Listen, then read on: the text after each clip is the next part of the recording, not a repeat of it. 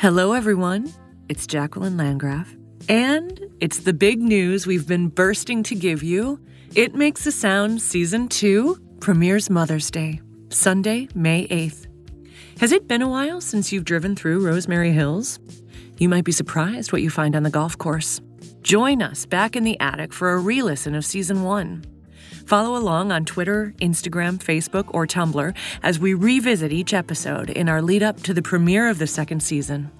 And you can always feel free to reach out to me at info at itmakesasound.com. I love hearing from you. So I hope you'll help us spread the word and make it known to all that you remember Wim Faros. More soon.